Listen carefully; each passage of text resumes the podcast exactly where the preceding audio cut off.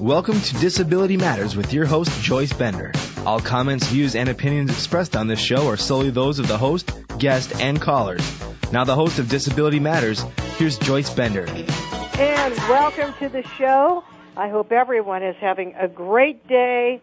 We're looking forward to kicking off soon our work on bullying, and what a great way to start with the show today. We have as our guest today Ari Neiman, President and co-founder of the Autistic Self-Advocacy Network, and Julia Bascom, the project organizer for the Loud Hands Project. So welcome to the show, both of you. You're both great advocates and civil rights leaders, and we're pleased to have you. Thanks for having us on the show, Joyce. It's a pleasure to be here. Okay, well, Ari and Julia, I'm going to start first with Ari, but can you tell us, Ari, how you first became involved in the autism community, and more importantly, what made you decide to become an advocate? Oh, absolutely, Joyce. Well, in 2006, Scott Robertson and I co-founded the Autistic Self-Advocacy Network. And the Autistic Self-Advocacy Network, ASAN for short, is a national advocacy group that's somewhat unique in the autism community in that we're run entirely by and for autistic people ourselves rather than by parents or other family members or physicians or researchers. Um, and what motivated us to do that was there was a tremendous amount, and there still is, a tremendous amount of discussion about the autism spectrum in, in American society, but very little of that discussion really involves those of us who are autistic ourselves. Um, even at the same time that people wouldn't think about having conversations about women's issues with just men, or African American or Hispanic issues with just Caucasians, um, you know, there is still not uh, as significant an understanding of the fact that when you talk about disability, um, and in particular autism, it's wrong to not involve the people who are the most affected at the table. Um, I personally was motivated to become an advocate in part because of my experience in the special education system, where I spent time in segregated settings. And after advocating for my own inclusion, came to the um, realization that uh, my school experience and those of others with, with disabilities would have been substantially different had people like us had a chance to be involved in policymaking. Wow. Well, you know what? I think that's really important about running it, you know, with people with autism because I don't care if it's epilepsy, I don't care what it is. Frequently, when groups don't have people living with the disability, they make decisions that really people with disabilities would not make. So I understand uh, what you meant by that. And how about you, Julia? Why did you decide to become an advocate? Um, I decided to become an advocate because I wanted a better life and future for myself and my friends, essentially. Um, I think I knew about ASAN by the time I was 16. I mean, my timeline isn't perfect, but I mean, I've been doing some like blogging and reading various Autism Hub blogs, um, so I'd heard of them, but I didn't get much out of the website until um, my friend Silas. See, I was a senior, so I was 16, and he, we were in high school, and he went with some friends from our school to the National Games for the Winter Special Olympics in 2009. Um, he's not disabled, but he met Ari there, and Silas knew about my diagnosis and we talked about neurodiversity and disability rights. So he told Ari a little bit about me.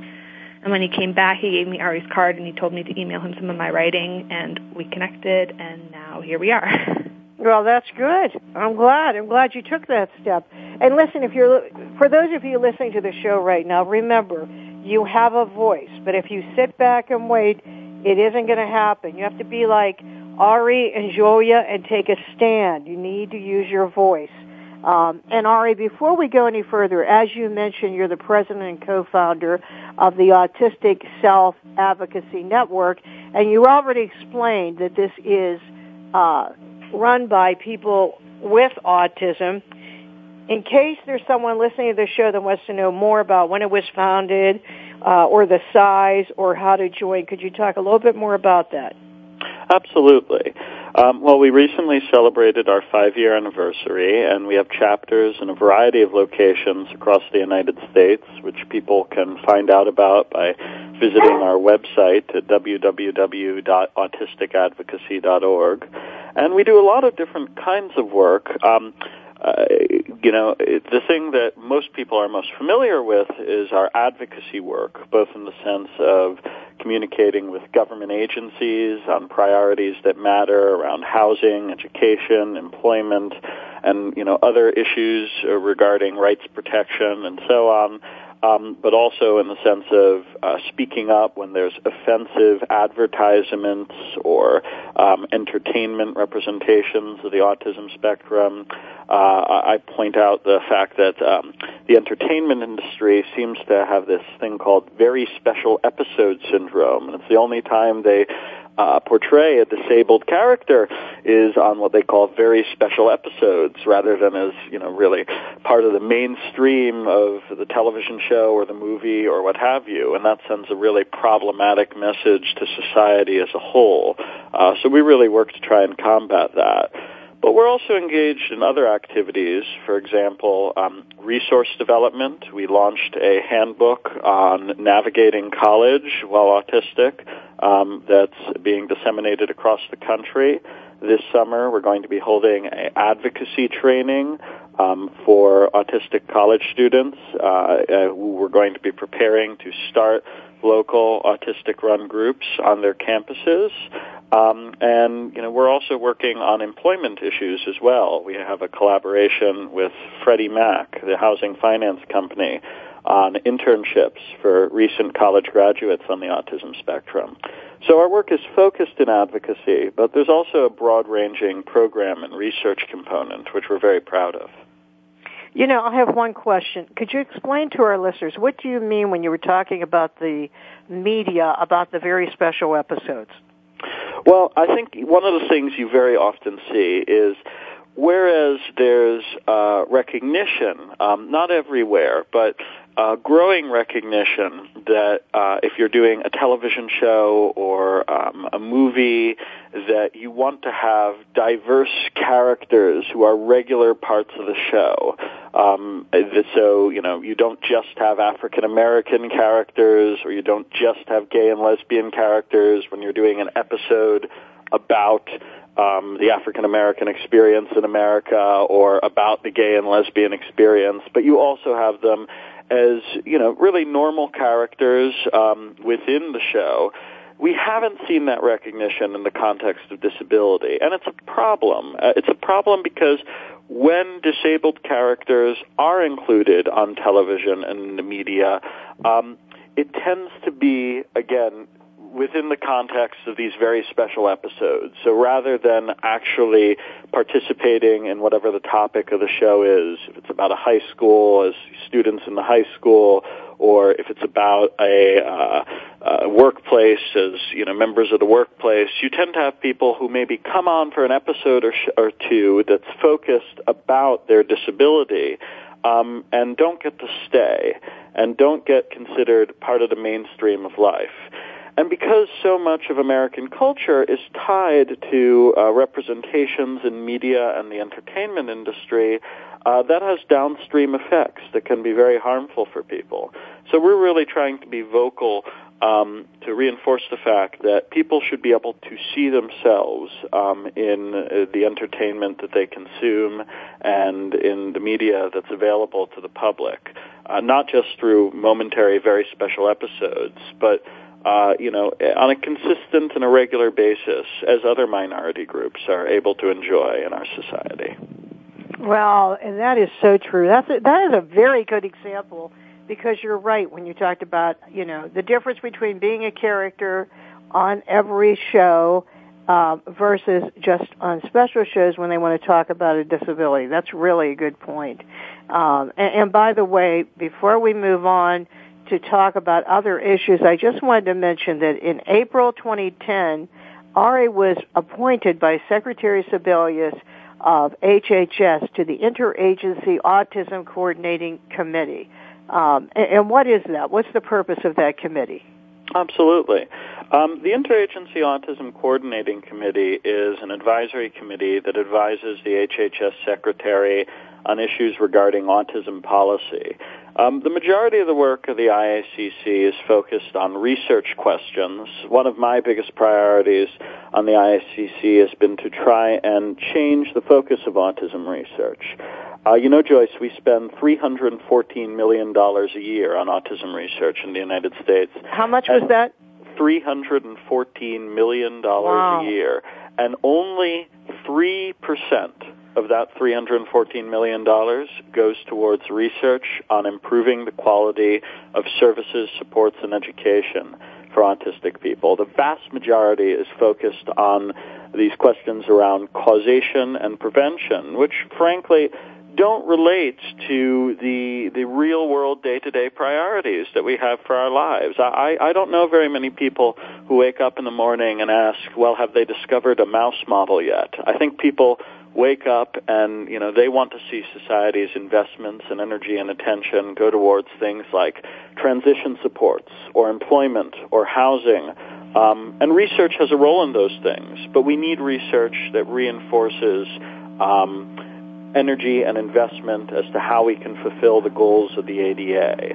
Uh, the work I do on the IACC, as well as the work I do on the other committee I serve on, the National Council on Disability, is oriented towards fulfilling those goals of the Americans with Disabilities Act. Hmm. Boy, that's great. And you know, when you were talking about that, Ari, I remember, being that I'm living with epilepsy, I remember when I first got involved years and years ago on the board, and it was mainly doctors. And uh, it was all about the cure. And I remember saying, well, what about me? What about living? What about quality of life? And, and of course, now today, it's, you know, divided. We still have great doctors. I the chair is Brian Smith, and he's a great epileptologist, but he's also a civil rights leader. So I understand exactly what you're talking about. And we're going to talk about this more in a minute. But right now, we're going to go to break. If you just joined us, we're talking to Ari Neiman and Julia Bascom about the Autism Self Advocacy Network and the Loud Hands Project. This is Joyce Bender, America's Voice, where disability matters at voiceamerica.com. Don't go away. We'll be right back. Talk, talk, talk. That's all we do is talk. Yeah! If you'd like to talk, call us toll free right now at 1 866 472 5787. 1 866 472 5787. That's it. That's it. VoiceAmerica.com. How has your belief system been formed? Has it been based on others telling you what to believe? Do you desire to make changes in your life that you know will bring you deeper fulfillment? Tune in to The Ripple Effect with Catherine Cloward for your weekly dose of inspiration and encouragement. Whether it be in your business, personal relationships, or family life, this show will help you recognize and trust your intuitive knowing. Catherine and her guests will help inspire you to make fulfilling choices for your life. The Ripple Effect is heard live every Thursday at noon Pacific Time, 3 p.m. Eastern on Voice America Variety. Hi, I'm Greg Grunberg from the TV show Heroes. One of my personal heroes is my son, who, like more than 3 million Americans, has epilepsy. When someone with epilepsy is having a seizure, their brain is temporarily producing more electricity than their body can handle. They can shake, or stare, or fall down. They can also even briefly lose consciousness. If you see someone having a seizure, please make sure they're comfortable and safe. And within a few minutes or less, the electrical overload will stop, and they will be okay. To learn more, visit epilepsyfoundation.org. Thank you the Internet's number one talk station. Number one talk station. VoiceAmerica.com. If you have a question or comment, call in toll free at 1 866 472 5788. Now, please welcome back the host of Disability Matters. Here's Joyce Bender. And welcome back. Hey, we've got two great civil rights leaders in the disability community on our show today, and that would be Ari Neiman and Julia Bascom. And we are going to talk about many issues that relate for people living with autism. And right now we're going to turn it over to Julia Uh, Julia, what I wanted to ask you and Ari, but I'd like to start with you, is in your opinion, what do you think are the biggest obstacles for people living with autism? Um, well, Joyce, I think most of the obstacles faced by um, autistic people, people living with autism, can be traced back just to the simple mathematical fact that we're a minority group. Um, the world isn't designed for us, and our numbers are such that we haven't traditionally wielded a lot of power to change that. So most of the systematic injustices experienced by the autistic community just boil down to that. I mean, we're put into segregated classrooms because we learn differently. Um, our different methods of communication are just interpreted by the majority as us not having a voice at all. Um, our different ways of processing the environment and navigating social situations get pathologized. Um, just rather than making reasonable accommodations or respecting different ways and speeds of being and communicating, we are you know, disenfranchised, neglected, underemployed, undereducated, abused, silenced. Um, and, and the thing is, this doesn't have to be the case. Um, this interview is actually a really great example of how simple this is to change. I was provided with a list of questions in advance, and I'm reading off a script I've had several days to think about and type, and therefore my speech is working fine. Um, if I hadn't been given that simple, reasonable accommodation, um, I wouldn't be able to say anything at all right now. But because this tiny corner of the world is rearranged to fit both of our needs, we're able to have a mutually beneficial conversation, make a connection, and move forward. Um, the fact that the rest of the world refuses to allow me to participate is more of a barrier than anything my brain could ever come up with in, in isolation. And I am isolated because I'm a minority. Um, yeah, it's very simple. Um, Ari, what do you think? I think that's very accurate, Julia. Um, I think the only thing I would add to that, uh, and you know, I think it really it supplements the point you're making in terms of how minority groups are are treated by society. Um, is it reinforces the need to be present in these conversations about us. Um, you know, Ed Roberts, the father of the independent living movement, and you know one of the, the titans of the history of the disability rights movement. Uh, he said that the greatest lesson of the civil rights movement is that when you let other people speak for you, you lose. Mm-hmm. And I think that's very right. I think that's very accurate. Um, and you know, when we we do not raise our voices to to speak up uh, against those who talk about us without us, um, you know, we we cede ground that is very uh, challenging. It comes back to haunt us later. We need to ensure that we are at the center of conversations about autism. You know, last week there was a tremendous controversy, um, and a lot of people very rightfully pointed out the problems with this. Um, when uh, one of the, the committees in the House of Representatives held a um, hearing on the topic of contraception and women's health, uh, and the witnesses at the hearing consisted of um, five men. Not a single woman was invited to testify on the topic of women's health. And I think people very rightfully pointed out that that was absolutely wrong, that that was an outrage. Uh, we want to see a similar level of outrage uh, about the fact that, for example, um, groups like Autism Speaks, which is the largest and most well-funded autism group out there, doesn't have a single autistic person on their board of directors. We want a, a similar level of outrage whenever there's a conversation about disability in any sector in which disabled people are not involved or are only involved in token ways. Uh, so to me, you know, that lack of representation represents one of the biggest barriers that we face because it leads to those other barriers. Our views are not represented, and opportunities to address challenges um, and address various types of barriers do not emerge um, because we're not at the table. Wow, that is, again, I can relate to so much of what you're saying. And so true, so true. Um, well, I want to move on to what got this whole thing going, um, and that's when I found out about the Loud Hands Project. So, Julia, I'm going to start with you. H- how did this all come to be? Um, well, I think I'll tell our listeners about what the project is a little bit first, just so they have a frame of reference. Um, the Loud Hands Project is a transmedia publishing and creative effort by the autistic community. Um, and transmedia just means that we're not just doing books, we're not just doing videos. We can do several different forms of media, and they're all integrated together as part of the same thing. Um, it's a way to consolidate and amplify our voices, and the voices in the autistic community, and support us as we communicate and tell our stories in our own ways, on our own terms, um, for our own sake.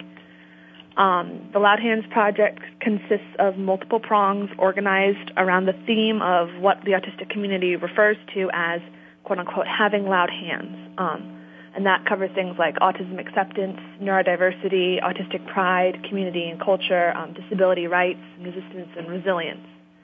Um, we focus on cultivating resilience among autistic people in the autistic community and empowering the autistic community in building communities and cultures of ability, resistance, and worth. Um, you might be familiar with this quote from Laura Hershey, actually. Um, you weren't the one who made you ashamed, but you are the one who can make you proud, unquote. Mm-hmm. That's the idea we're using.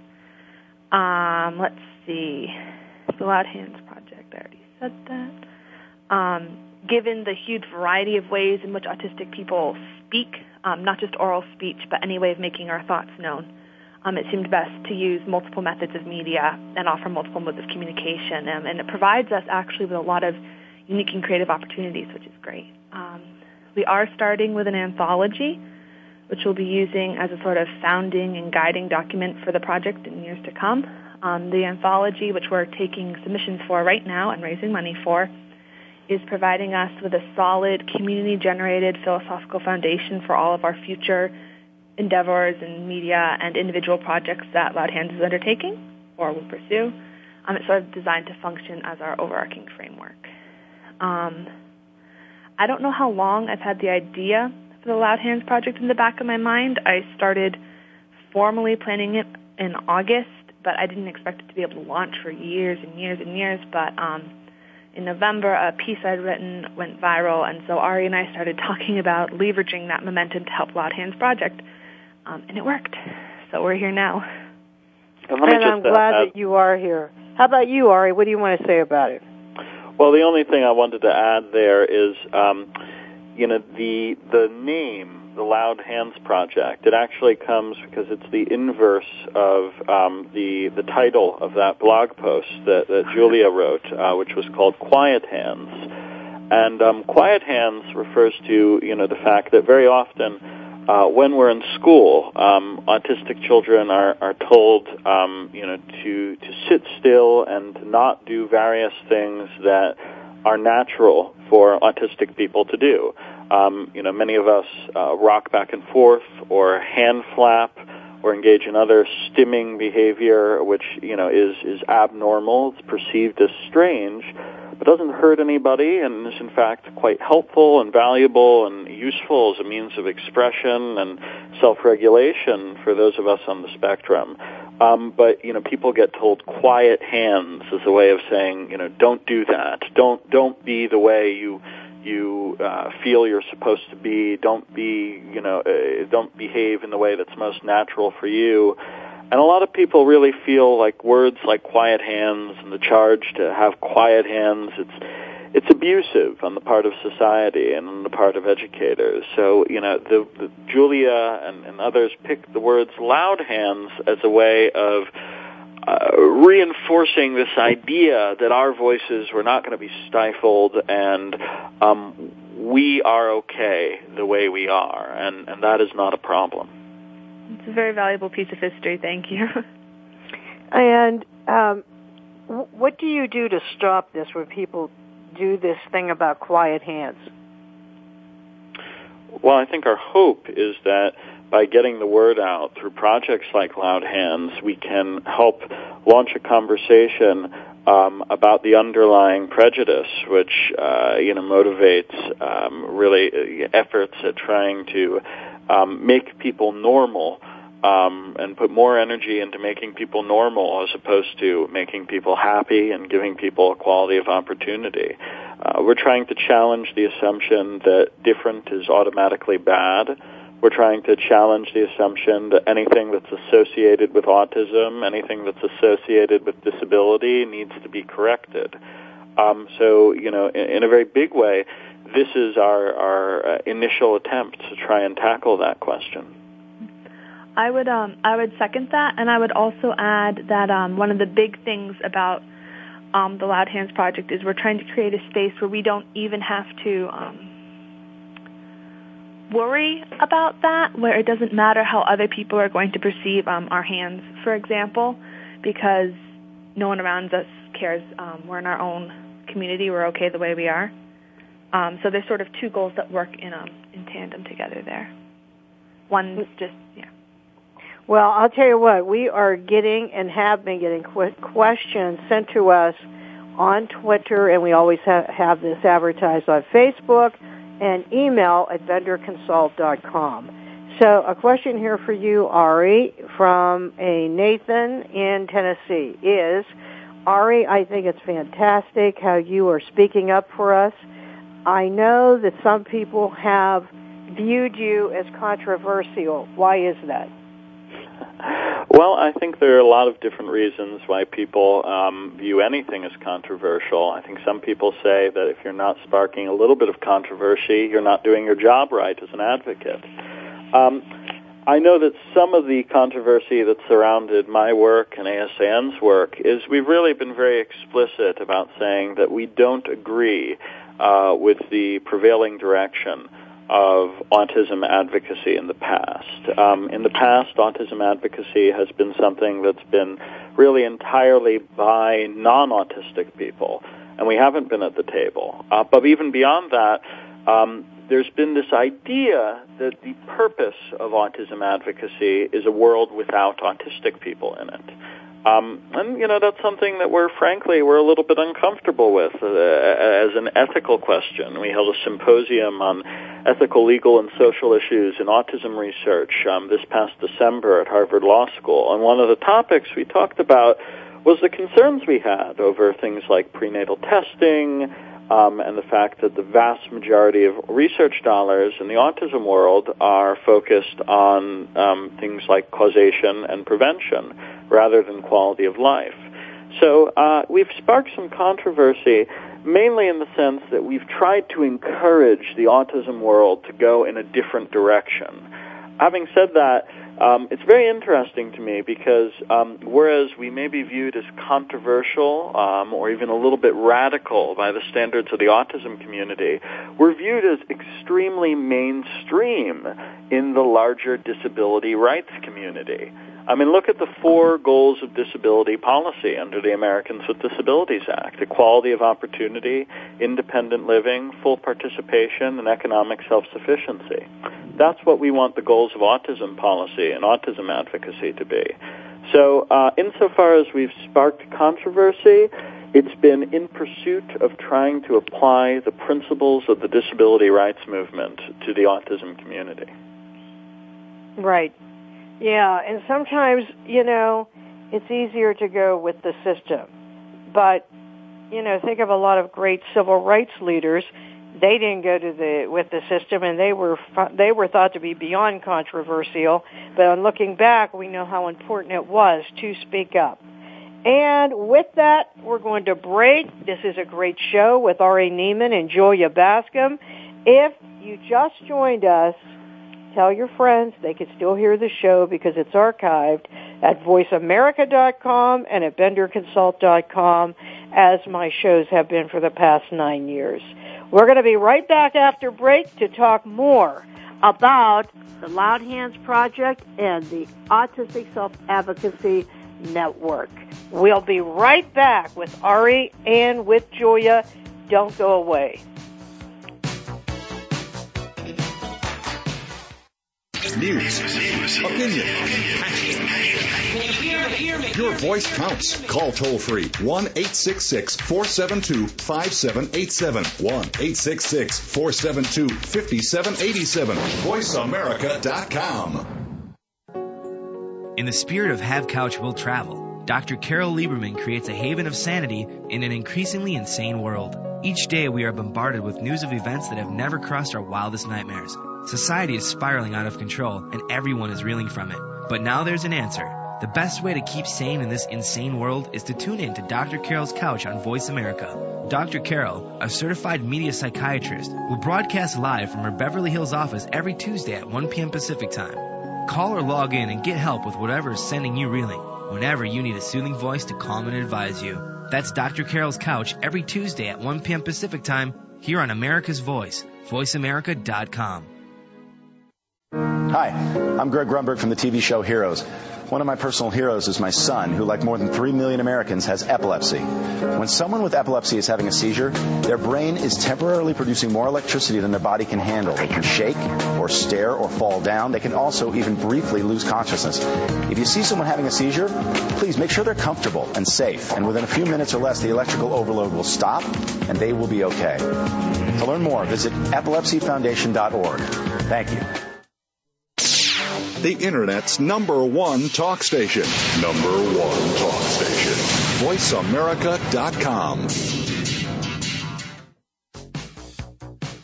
If you have a question or comment, call in toll free at 1 866 472 5788. Now, please welcome back the host of Disability Matters. Here's Joyce Bender. And welcome back to the show.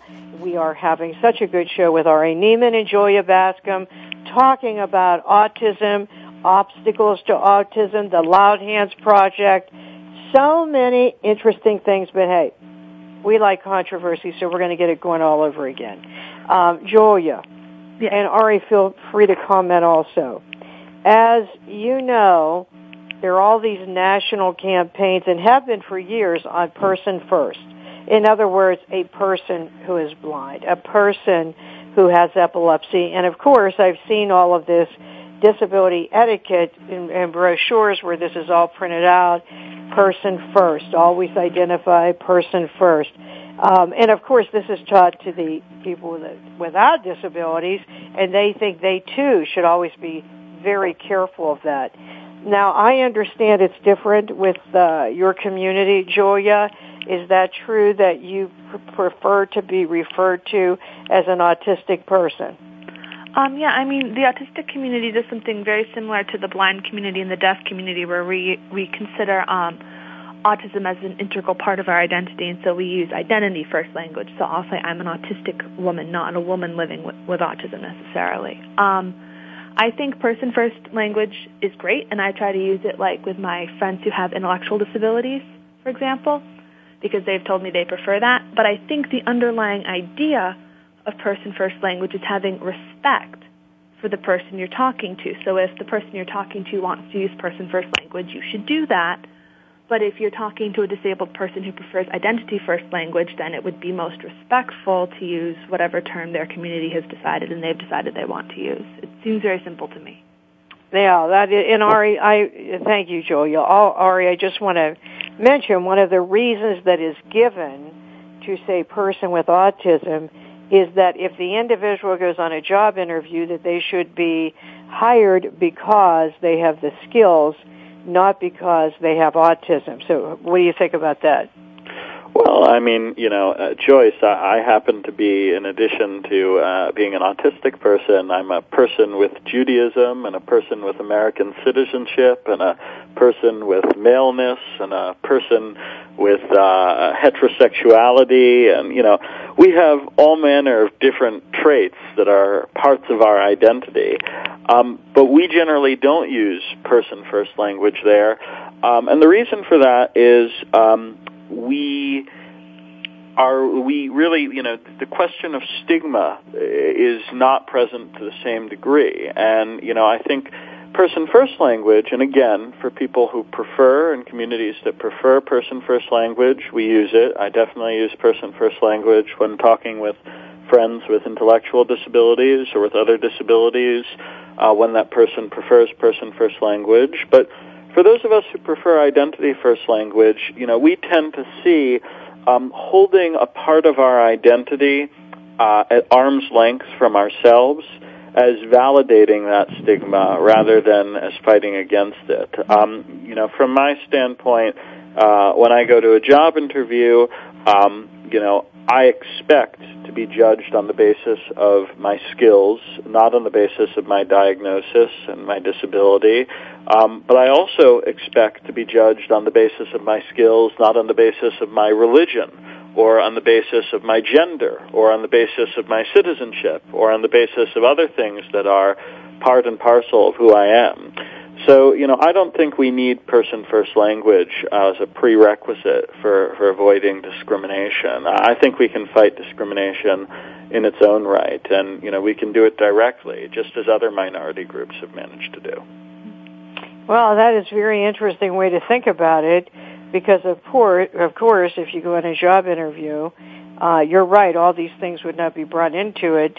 Uh, and I'm sure there are, as uh, Julian, you mentioned, people with preferences both way, but but that is still important to know that in the uh, autism community, that you would rather be identity first versus person first. So that's that's really good to hear, and that's good for everyone that is listening to the show to understand because we must be respectful of all people and all cultures. Uh, and I do not believe we're a medical model. I believe we're a, a group that is a culture of people as with other cultures. So I certainly understand your point. Um, Ari and Julia, you've already told me how the Loud Hands Project came to be, but I do have a different question. And that is, how are you funded? Like, you know, what should we do if there's someone listening to the show right now that wants to fund you? Can they do that? Can they send in a check or how does it work? Um, well, we're funded. Um, we're raising money on uh, a fundraising platform called Indiegogo.com, um, and they um, they've you know vetted us and made sure that everything's legit. Um, I can read you the URL if you'd like. Would you? Yeah, please go ahead. Okay. Um, our Indiegogo page is at www.indie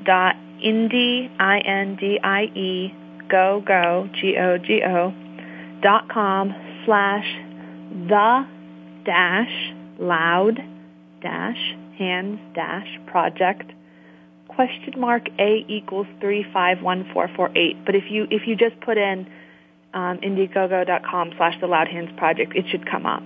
Um, okay, that's good. And and do you have a lot of support financially from external people, Ari? How does that work? Um, do you so Julia, do you want to take this first, or yeah?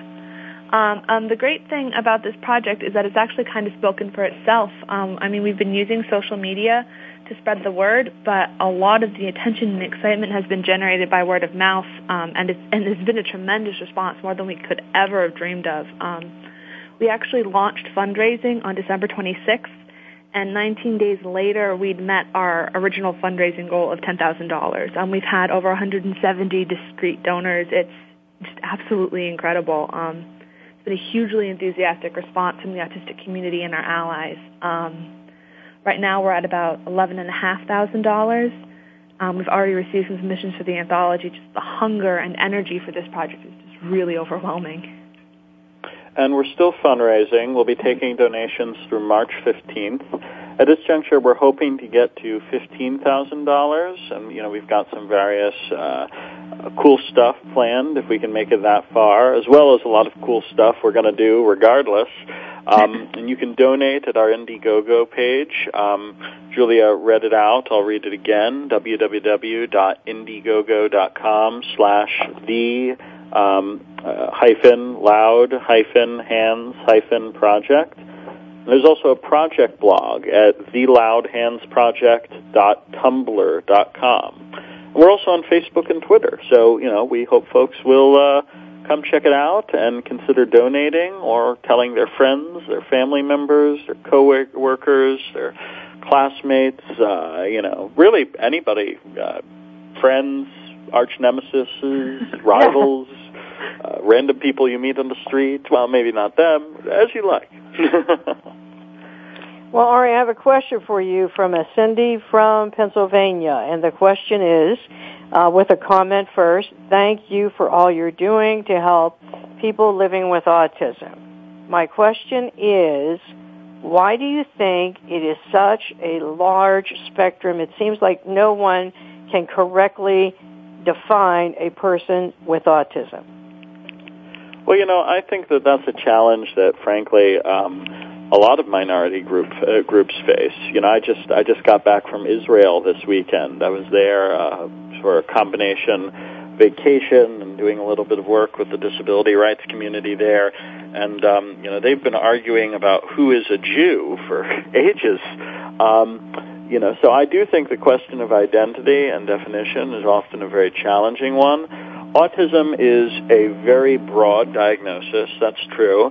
Um, there are other diagnoses which are also very broad: um, cerebral palsy, intellectual disability, and so on. Um, one of the things that uh, you know often confuses people when talking about autism is that there are very particular cultural representations. So people think, well, uh, all autistic people look like Rain Man, or all autistic people look like this person I saw on television, or even all autistic people look like, um, you know, my autistic relative or um, you know friend or what have you. So when they see somebody who is autistic but doesn't fit their preset assumptions as to what that means, it can be very confusing, and sometimes people respond negatively. So we're trying to, to, to address that. Um, there's also a lot of confusion brought about by the fact that, um, unlike disabilities uh, like blindness or deafness, um, autism occurs across um, multiple different domains.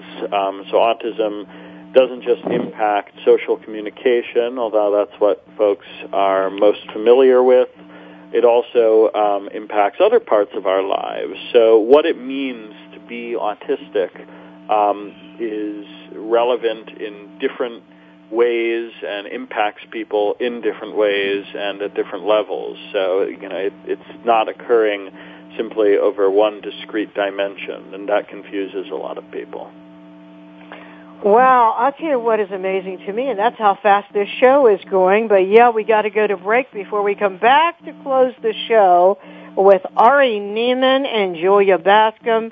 This is Joyce Bender, America's Voice, where disability matters at voiceamerica.com. Don't go away. We're coming back.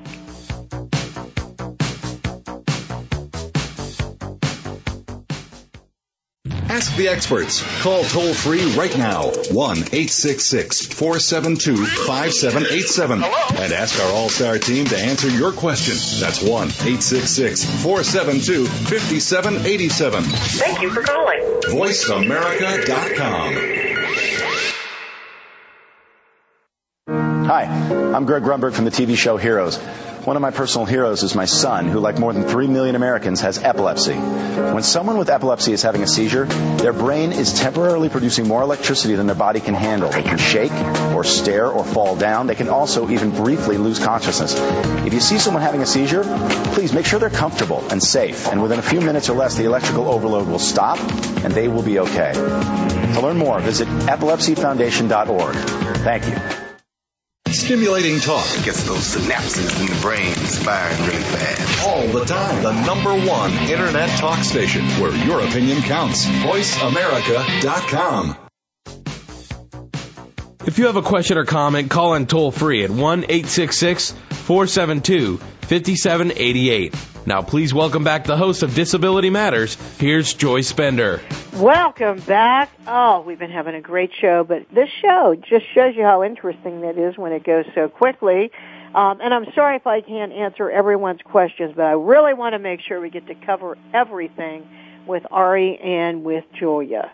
Um, my question is, what can we, Julia, do to help you? Um, well, I'm really glad you asked that. Um, we, I mean, we talked about that a little before the break. Um, like Ari said, we're still fundraising and taking donations through March 15th. We'd really like to get $15,000. Um, if you go to our Indiegogo page, you can see what we've got outlined for each step of what we're going to do. Um, but mostly, honestly, the most helpful thing people can do right now is just spread the word. You know, Ari mentioned tell your friends, your families, your coworkers, your classmates, your arch nemesis, anybody about us, um, and have them check us out. The more people who know about us, um, the more attention we'll get on the Indiegogo page, which then has leads to Indiegogo actually promoting our page in their own materials, which then leads to more awareness and more donations, which will enable us to do more faster. That's good. Um, yeah. Well, you both know, I'm sure, that I'm the chair of the board of the American Association of People with Disabilities. And when I was asked what would two of the uh, issues be that I wanted to head up, of course, no surprise, one is employment, uh, but the other was to stop bullying uh, young people with disabilities. Uh, and that's because I've done volunteer work for 12 years now with the Bender Leadership Academy. And I hear about this constantly. As a matter of fact, sadly, I've lost some people to bullycide, you know, committing suicide because of incessant bullying. So I wanted to ask you, and Ari, I can start with you. Um, bullying, how does this impact autistic young people? Well, it's a very significant issue, and um, you know our community really struggles with it because, frankly, um, you know, autistic youth as well as autistic adults were often disproportionately subject to bullying on the part of our peers and coworkers and classmates, um, and it's really it's something we're trying to address both by virtue of public education to address the stigma and prejudice and bigotry that motivate such bullying, um, and also by virtue of the fact that we're really trying to help build a strong sense of autistic identity, uh, this concept of, of, of, resilience, which I think Julia is going to talk a little bit more about, um, whereby if people know who they are and they have a strong sense that um, you know, who they are is okay and is not a problem. Um, and they're not some lone freak in the wilderness, but they're part of a larger community. That that really empowers people. Um, I mentioned earlier that I serve on the National Council on Disability, which is doing a variety of work on bullying prevention. Um, we recently participated last year in the White House Conference on Bullying Prevention. Um, and Julia actually came and spoke to the council um, last year, and she read um, a, a article she had written, and I think the thing that just resonated with me the most um, was how she was talking about the most important thing we can communicate to autistic youth is that they are okay, is that we are okay, just the way we are, and and that's a huge part of what Loud Hands uh, is endeavoring to do. Julia, do you want to elaborate on that? Um, I think I'm just going to say the Loud Hands project um, was originally conceived of many, many, many months ago um, as an anti-bullying project as a result of that um, trip to DC, actually. Um, and we've obviously evolved a great deal since then, and with it, our focus has broadened. But anti-bullying has remained a really important area of focus for us. Um, I mean, you talked about autistic young people are extremely likely bullied likely to be bullied um, at exponentially higher rates than their non-autistic peers, and we have very few resources or supports in place to help us with. Um, um, there's now, um, how do I say this? If a gay kid at school is bullied, um, there might be like a gay straight alliance or somewhere they can go where they have a community of people telling them that, that they're okay and they don't deserve what's happening to them, and here's what they can do to help, and so on and so forth. And that just isn't in place for autistic kids. And there's a real need to let um, autistic kids know they aren't alone and they don't deserve the abuse happening to them and help us stand up for ourselves and cultivate um, resilience and just the ability to survive some often extremely abusive situations. The whole community needs to get involved. Right, and if you're listening to the show right now and you are uh, an autistic student, an autistic kid, an autistic adult, whatever it may be, but to all of those young people that I've worked with for over 12 years, including uh, autistic students, I want to say they have your back. Ari and Julia have your back. As, just as was stated, you aren't alone. You are not alone. Uh, and, and, one example I would give you, uh, Ari and Julia, is that I have one student that had an issue with uh, ketchup and when the students found this out, they threw it all over his coat. But fortunately, he was part of my Bender Leadership Academy, and uh, he ended up being a speaker. And you know, I could give you other examples where horrible things, or you know, a young man with Asperger's syndrome, how he was beaten every day at lunchtime for years, which I don't know how teachers would not see this. Um, but I really think that anti-bullying is important uh, and I'm so glad you're doing something about it. So, Ari and Julia, you both look at all these great things you've done, but I'm going to ask you both this question. Starting with you, Ari, what would you consider your greatest accomplishment? Well, I think uh, to me, uh, the thing that I'm most proud of having had a chance to be involved with is the creation of the Autistic Self Advocacy Network. Um, you know, and I'm I'm incredibly proud of how ASAN has grown over the course of the last five years. Um, and frankly, my pride doesn't, you know, come so much because I think that this is, you know, just a function of my hard work. You know, I've I've done a lot of work here. I've worked very hard, but um, frankly, uh, I'm proud because ASAN's growth reflects the power of our community, and it's reflect the fact that so many members of our community have seen this initiative and this organization and the various projects we've engaged in as worthy of, of time and energy and attention and investment. Um, so, frankly, my my what I consider to be my biggest accomplishment is to have had and to continue to have an opportunity to unlock the power that's present um, within my community. Um, you know, that's that doesn't come from me that comes from the autistic people across the country and, and across the world. Um, and I'm proud to be a part of that community. I'm proud to be playing a small role in helping to empower that community. And how about you? How about you, Julia? Um, well, I mean, I'm I'm still young, so um, I'm very proud that the things I'm working on are coming to fruition. But I'd like to think this is the only beginning for me and for the autistic community at large. Um, that my and our greatest accomplishments are still ahead of us and very still achievable. ways to go, right? Yeah. Yes. Well, we all have a way to go. That's for sure. Uh, well, I always ask our guest what message they would like to leave uh, with everyone listening throughout the country. So, um, Julia, how about you first? Do you have a message for our listeners? Mm-hmm. Um, I hope they remember the name, the Loud Hands Project, um, because they'll be hearing it a lot more in the future. Um, I hope people look us up online and see what we're doing and what we plan to do, and I hope that they find that we're something they'd like to support. Amen to that. How about you, Ari? Well, similarly, I hope folks, um, you know, think about getting involved with ASAN, particularly if you're an autistic adult or youth. Our website is again www.autisticadvocacy.org. Um, but most importantly, I, I hope you remember, um, you know, Ed Roberts' words, and I mentioned them earlier in the show. I'm going to mention them again. That the greatest lesson of the civil rights movement is that when you let other people speak for you, you lose. That is why self-advocacy is so important. And, and remember, self-advocacy isn't just talking to legislators or appearing on a radio show. The most important kind of self-advocacy is the kind you do in your own life, in your own community, when you speak up on your own behalf and you refuse to let other people decide what your future and what your present is going to look like.